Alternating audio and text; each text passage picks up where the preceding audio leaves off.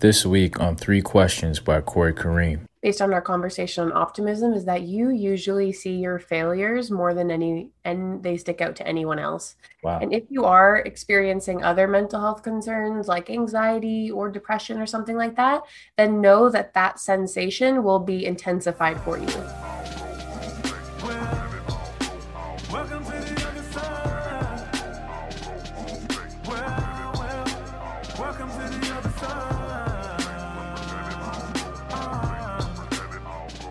Welcome back, guys. Welcome back to another episode of Three Questions by Corey Kareem, the show where we sit down with some amazing people who have done some amazing things. And you guessed it, we asked them three questions, but not about their successes or their wins, but rather about their failures, and more particularly, um, the lessons that they learned from those failures. So, on today's episode, uh, we have Bailey Parnell.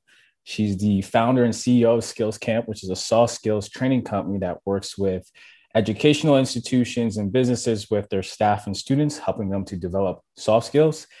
Bailey is also an award winning digital marketer. She's a TEDx speaker. Uh, she's been featured in Forbes, CBC, Fox News, Flare Magazine, and more. And Bailey was also named one of Canada's top 100 most powerful women. Did I miss anything? no, I think I think that's pretty good. Thanks. so when you hear that, do you do you like do you have like a damn, did I do all that? Or did you like, yeah, yeah, that sounds about right? No, it definitely always sounds strange, I think, to hear your own bio because your bio is just the highlight reel. But yeah. as you know better than anyone, when you're actually going through the day to day, it way more often feels like, gosh, I haven't done anything of relevance in ages. And mm-hmm. even like winning WXN, that was years ago. So when people say that, I almost like internally cringe a little bit because I'm like, but that wasn't last year. And right. that's, I guess, hard, hard to explain when it's your own bio. Cause then when you hear someone else's, you're like, no, that's amazing. You should yeah. be proud of that. yeah. Yeah. I, I find like a lot of people feel that way, but um, let's get into it. Mm-hmm. Um, so as an entrepreneur, uh, digital marker and speaker. What has been your biggest failure to date? Tell me about that moment and why do you believe it was your biggest failure? I don't know if it was necessarily a moment for me. I mean, I mm-hmm. can think of, uh, I mean, I can't really think of like standout, wow, this is going to make someone's book someday failures. But I think mm-hmm. it was more and I honestly think this is more common for people a collection of small moments over time that maybe lead you to a decision or a lack of a decision where you're mm-hmm. thinking, should I have done that differently? It's very rarely that big, giant, this could be a movie moment. Mm-hmm. And um, I think for me, looking back, and I still feel it a little bit up until actually my word for this year was to level up. That was my word. And okay. basically, I guess it's two words, but what I meant by that was actually to start seeing yourself as that bio and to start or, to stop doubting the fact that you you are you've done it. Like you you are making money as an entrepreneur you are feeding people and you're doing the thing that you set out to do. Because i would say that maybe you could see it as a failure or just life but i don't think that i saw my worth or my effectiveness early enough. And that actually prevented me mm. from taking the leap to becoming an entrepreneur. And we could probably have an entire podcast conversation about what has conditioned people like us to not see themselves that way. Mm. But I didn't. And I didn't have any entrepreneurs around me growing up. In fact, we were quite poor. My parents didn't even graduate high school. So just going to wow. university was like, whoa. And so thinking beyond that, I just thought, you know, I just want to be able to travel. I want to, um, I did have leadership tendencies. Right. But then when it came to starting a business, I think I really only saw the risk and I really only saw, you know, if you fail and mm-hmm. no one is interested in soft skills, no one's going to catch you and no one's going right. to pay your bills.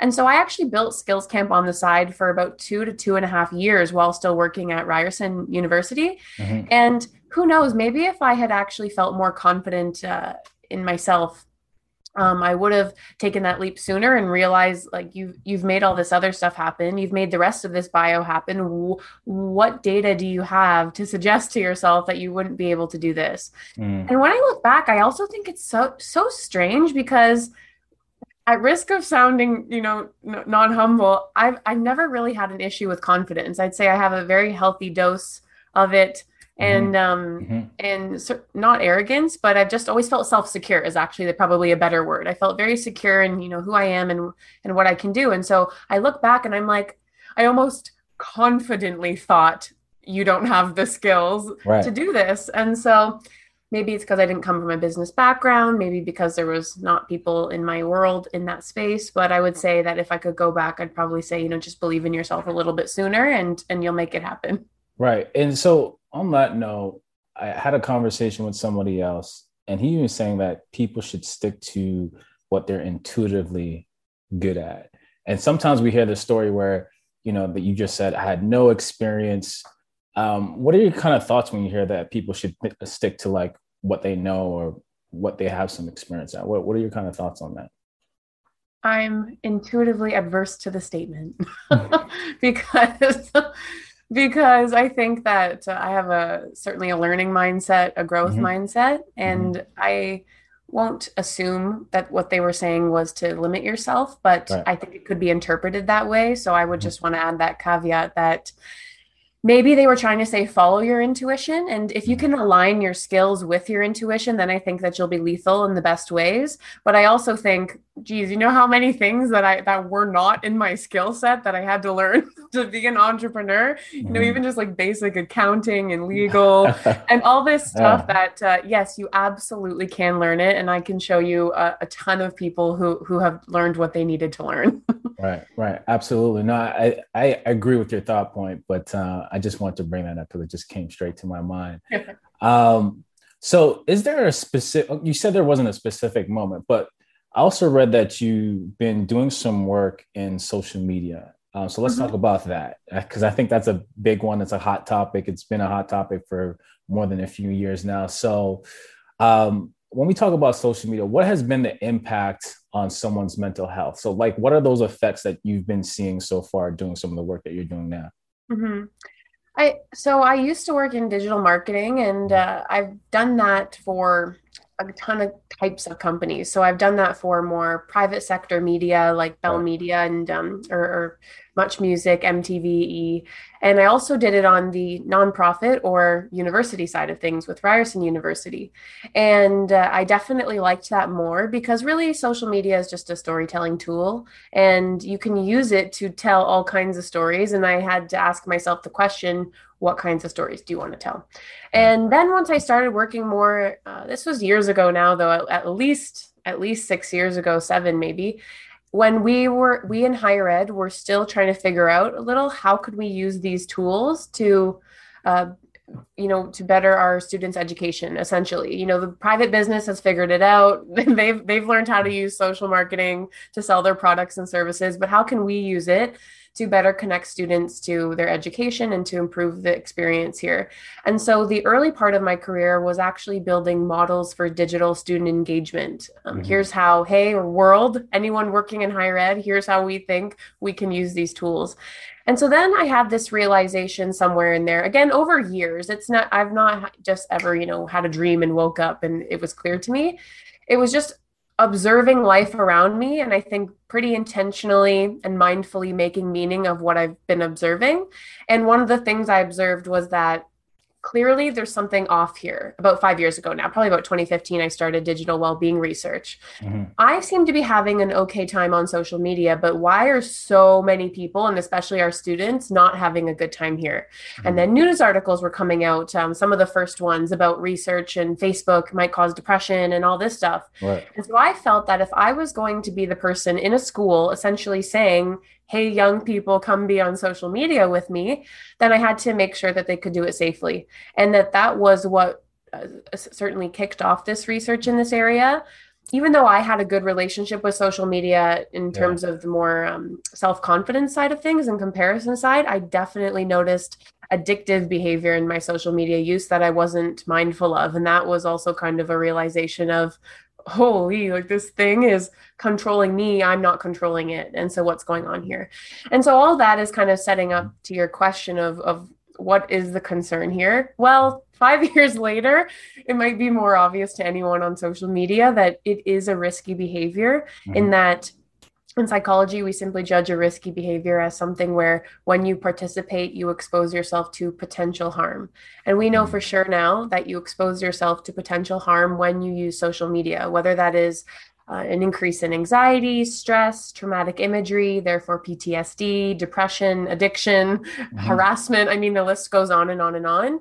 And so if you expose yourself to potential harm, then it's a risky behavior and it should really be treated as such, kind of like sex or drugs or alcohol, as opposed to being thought of like the TV.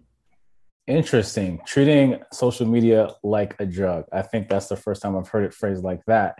So, uh, would you say from the research and all the work that you've done, do you feel a lot of it, or maybe a part of it, is largely about how we interpret what we see on social media? Like, what would you? Yes you know what? You've asked the golden question, Corey, because when I first went into my research, I actually thought that I would find a more explicit correlation between time on social media and rising levels of anxiety and depression. As in, I mm. thought it would clearly say, the more time you spend, the more anxious you're going to be. But what mm-hmm. I actually found was that there was no consistency in the research. And some people out there said, you know, what we found in our study was that yes, it did cause an issue. But then these people said, actually we can't really talk about this with authority because there's no statistical relevance here and then there's a whole section of my thesis that wasn't making the news and that was hey social media actually helped the mental health of our participants mm. and so when you put it all together and this was even before i did my own my own studies mm-hmm. um, what was clear was that when there was a mediating variable or essentially something in the middle where in that time i compare myself more or i feel mm-hmm. envy more mm-hmm. or xyz i i um, experience my failures more um, then it was always a bad situation and mm-hmm. it almost sounded exactly like this so this is almost a direct quote actually i think it is a direct quote from one of my participants and she said you know if if I went to the gym that day and I feel good, then I go on Instagram and I see Instagram models and I think hashtag goals. But if I didn't and I feel dusty, then I go on there and I think I hate my life. Wow. And so that was really important.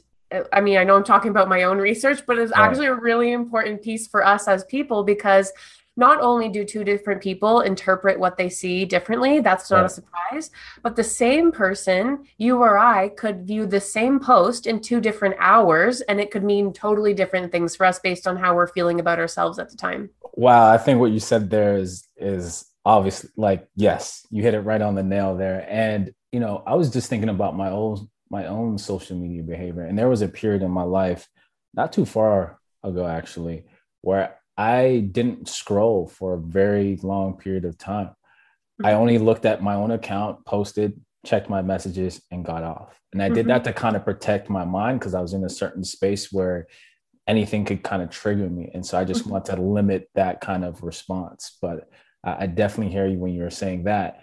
Um, so here's another big golden question for you, right? Mm-hmm. Or a million dollar question, I should say what is the solution or do you have any recommendations for that person who's being negatively impacted uh, by yeah. social media?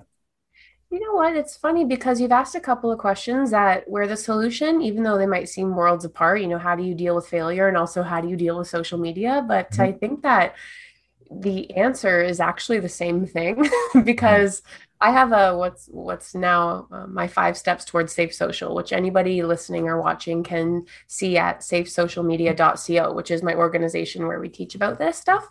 Mm-hmm. And step one is to, of course, first understand, to build awareness and understanding, to watch my TED talk, because that's exactly the purpose of the talk, mm-hmm. to teach you some language, even though that was 2017, four years ago. Mm-hmm. Um, to learn what's going on here so that you can better describe your own experiences uh, same thing with other risky behaviors, as you know, you teach people about alcohol use so that they can better interact with this risky behavior. But step two is then moderating your consumption based on what you know. But step three is building the offline soft skills like resilience, like optimism, like mindfulness, so that you don't find yourself an hour later not remembering what you did. Mm. And so that you don't find yourself, you know, even five posts later, it's certainly having a subconscious impact on you. But have you ever explored what that is?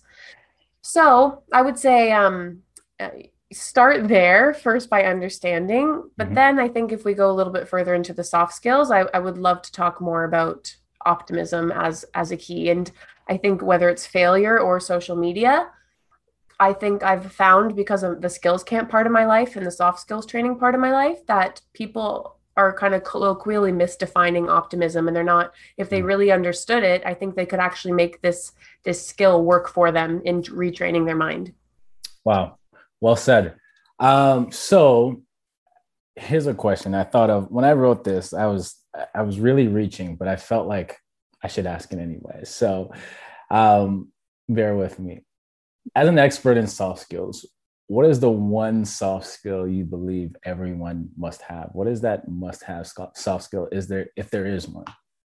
Okay, you're I don't think it's a reach at all. I'll give you I'll give you two, but I'll give you the one that I think would maybe most help with with failure because I know that's a, a big focus for you to help people handle mm-hmm. their failures. Mm-hmm. Actually, I just mentioned it, which was optimism. So even though when people say optimism is like they they sometimes say it's just being a positive or negative person, right. and they might see someone being what they would call negative, and they say, "Oh, you're so pessimistic." But the thing with an optimistic mindset or a pessimistic mindset is that it also is how you describe how you view life's situations and stressors in relationship to yourself. Right. And so we subscribe to, and I'm a big fan of Dr. Diana Brecher's five factor model of resilience. And I know that many people will give the answer that resilience is the answer to failure. But if you break down resilience, optimism is one of those five key ingredients. Mm. So let's say, um, and I guess like the, the important piece of the optimism is that optimists in good situations view life's events the same way that pessimists view bad situations. They see it as personal as a result of them pervasive this is going to spread to other areas of my life and mm-hmm. permanent mm-hmm. this is going to last a long time but an optimist in bad times actually views life quite similarly to a pessimist in good times, which is that this is just good or bad luck. This wasn't as a result of me. There's something else that I had no control over, that this is temporary, that this is not going to last, and that this is situation specific, that this is not going to spread to other areas of my life. So let's say that a failure happens. Mm-hmm. What a pessimist is going to do is they're going to own and see their failures 1 million times more than they will ever own or see, even see a win. Mm. And we might call these people negative but it's actually probably more hurting their own their own mental health and their own view of themselves than anything right. and that's like you know let's say failure happens like gosh, there's this one time I had one of the bigger clients that Skills Camp ever had, and they were an American client, and I was just naive about working in America at the time. I was mm. rejected at the border completely. Wow. Had to cancel the workshop the, the, the next two days. Never happened again. Had to return the money. It was so embarrassing. And um, but let's say that failure happens. I'm laughing about it now, but when I left the airport, I was crying. I can imagine. I can imagine and then that the next couple of times I crossed the border, like it was an honest mistake, and and they they saw that fortunately because it could have gone very differently. But point is though that that failure happens. A pessimist is going to say, "Oh my God, I suck. I'm the worst. How could I do this?" They're not. They're going to say, "This is, uh, you know, going to spread to every area of my life, pervasive. Mm-hmm. I knew this was going to happen. Why does this always happen to me? Now I'm going to have to deal with these other clients and I just can't do it right now. And that this is permanent, that this is going to last, that now I can't take American clients or now I'm going to be anxious every time. Whereas the optimist sees that failure. And, and I have to say, I do, I am a, a natural, natured and nurtured optimist, perhaps, mm-hmm. but uh, they'll say, you know what? What can you do? And this is how I actually did view it a, a day later. it was like, mm-hmm. you know what, what it happened. Like all you can control is what happens from here. You know, there's things that were outside of my control. I had had a track record of of uh, speaking in the states, but right. I didn't realize why it had worked before. And the reason why it had worked before before is because I was going to higher ed institutions as a as a scholar speaking. Mm. And so I just thought I was kind of doing the same thing, but it happened to be Got a company this time. So, you know, as an optimist, you say, okay, bad luck. All right, how do I keep this situation specific? You know, I hired a lawyer. I want to know why this happened, why it mm-hmm. hasn't happened before, and what I need to do from here. I want to keep this like situation specific and temporary. Conversations with yourself about, you know, how does this not last? Right. Let me return the money to the client. I want this to be, you know, dealt with not something weighing on me. Right, right. No, I think you hit a, a couple key points there. And one of the things that I've discovered recently as someone now in my mid 30s is the art of letting go um, and I think, and I also realized that letting go is an, is an actual skill in itself. Um, because I feel like so many, so many times we try to uh, hold on to certain situations and then we internalize them. As you were saying, the pessimist is saying, it's all me, it's my fault. And then you have to take a step back and say, you know what? Uh, I should only focus on what I can control and let go of everything else. Mm-hmm. And then there's something that I heard. I don't know if you'll agree with this, but um, I heard some uh, a business professional say many years ago, um, learn to be unattached from the result. It's not. It doesn't mean necessarily that you don't care about getting a great result, but again, if something doesn't work out, you're not you know internalizing, beating mm-hmm. yourself up. You're just saying, I did what I needed to do, and I put mm-hmm. all the work I could, and whatever happens happens, as you just said. I, I don't I don't over analyze the failures, but I also don't over analyze the wins. Mm. You know, mm. I don't I don't revel in them as a as I do have small celebrations. I'm a big fan of small of ones. of yeah. people recognizing their wins as just mm. a mental health strategy, but I don't settle on them for too long. And uh, I think that that's what keeps people ambitious. The other important skill that I should definitely mention though is self awareness because that's kind of you know, if you're mindful, you're going to be in the present thinking about what I, you know, I said to you, like, I, I think mindfully about what I'm observing and the patterns that I'm observing in people and in life. And, uh, and when I go make meaning of those, that's usually where I come out of a, with, with a talk or an educational program or a book or um, this kind of intellectual property, the world of my life. Mm-hmm. And I, I think that anyone can do that though. It just takes some time. And I had a friend, I don't know, I can't remember if it was a friend or a student, and they had shared a story about what their therapist had said to them. They said, I might get this wrong, but they, I think they mm-hmm. said, um, when that they're depressed when they're depressed you're focused on the past when you're anxious you're stressed about the future mm. and if you can just focus on the present uh, for as much as you can, then you won't be living in the past or future. And I think I remember because they called it a time traveler. They said to their patient, You're a time traveler. You're either stre- living in the past or you're stressed about the future. Mm, I like that. Just, yeah. So I, I, think a lot about that. I'm certainly, I would say I'm a, a mindful person. Um. And I do try, I, I kind of keep up that practice, if you will, because you know it yeah. a practice that you sometimes might fail at. okay, got it. So self awareness and optimism; those are the two most important soft skills. Okay. Uh, for failure, anyways. I'd say for failure, yeah. For failure. Awesome. Okay, so let's get down to the last question here. It's actually a two part question, as many of my questions were really. um, what is the best lesson you believe that you've learned from failing thus far? Hmm. Um, I I think, gosh, I have so many, but I think one that's sticking out to me right now is that based on our conversation on optimism is that you usually see your failures more than any and they stick out to anyone else. Wow. And if you are experiencing other mental health concerns like anxiety or depression or something like that, then know that that sensation will be intensified for you. Mm-hmm. That that those usually want to work with that pessimism. They want to have that mindset. Um, some might say that it comes from earlier in our evolution that pessimism is a way to to protect you from right. danger, not stuff. doing things again. Right. But there were many, many instances of where we've risen above our biology, or we would still be sleeping outside.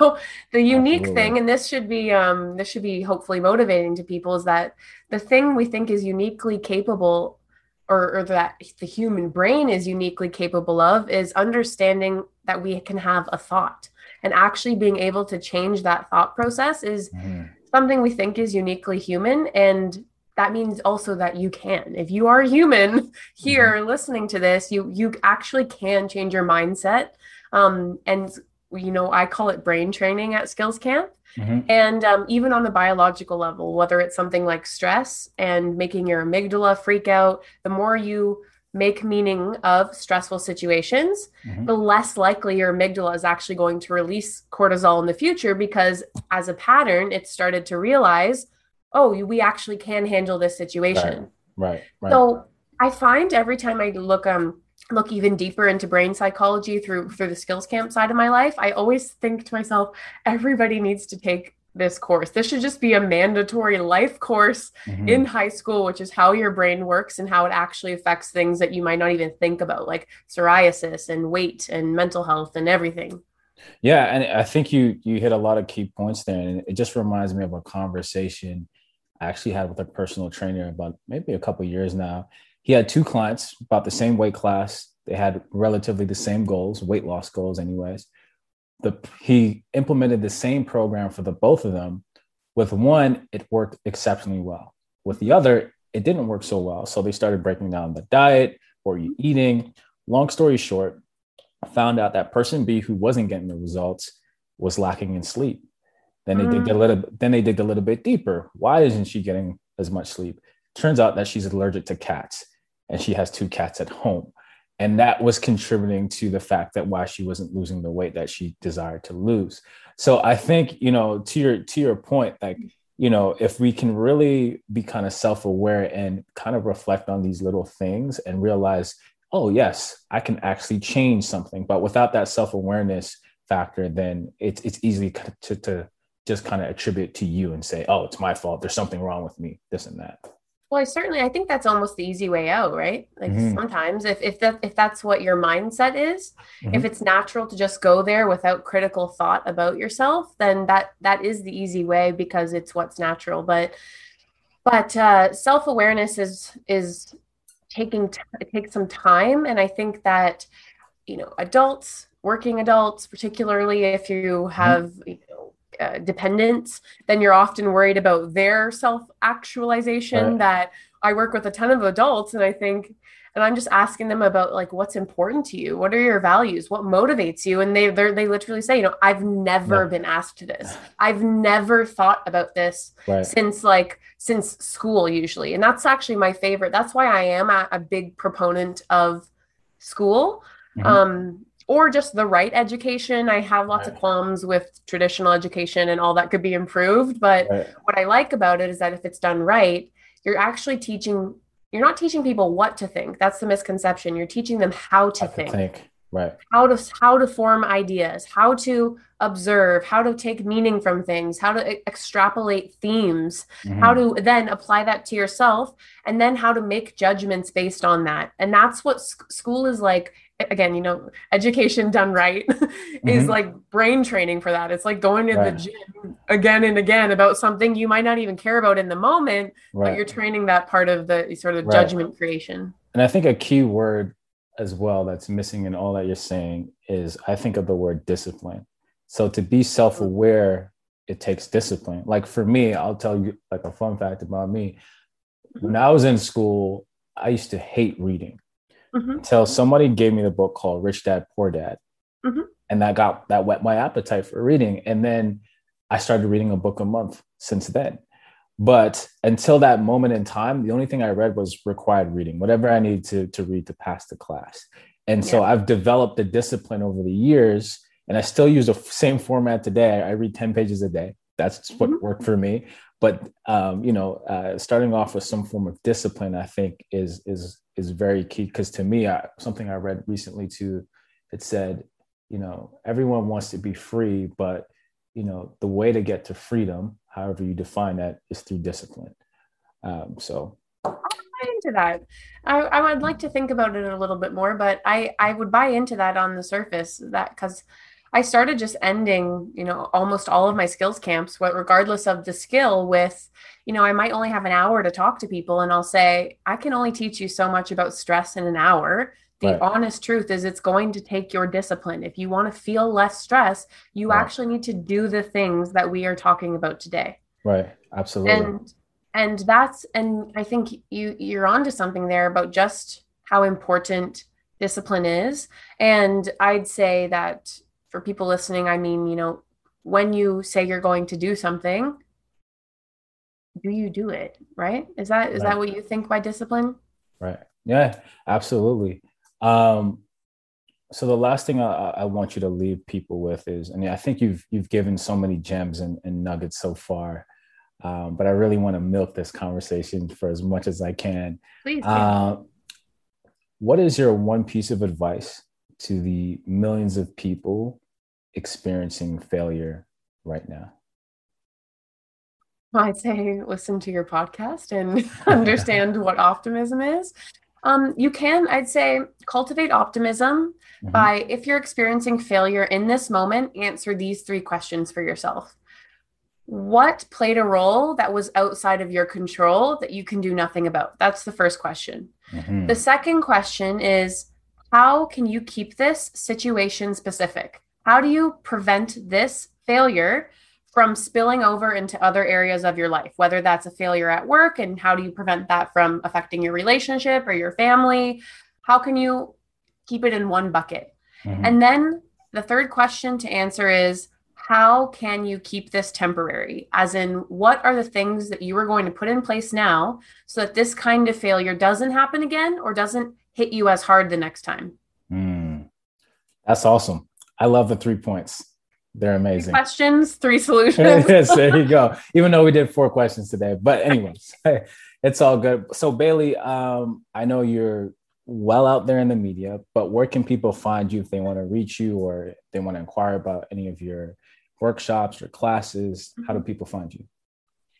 Well, okay, so I can I can plug a little now. Well, we actually just um, launched Skills Camp's online soft skills portal, so you can take online courses with us for the first time ever, and that's online.skillscamp.co. Stress management is actually in there, and optimism is a key feature in there. Mm-hmm. And then um, I'm at Bailey Parnell on everything, which is hopefully the good side of social media, and um, and then at safesocialmedia.co is more about that's that side of my life.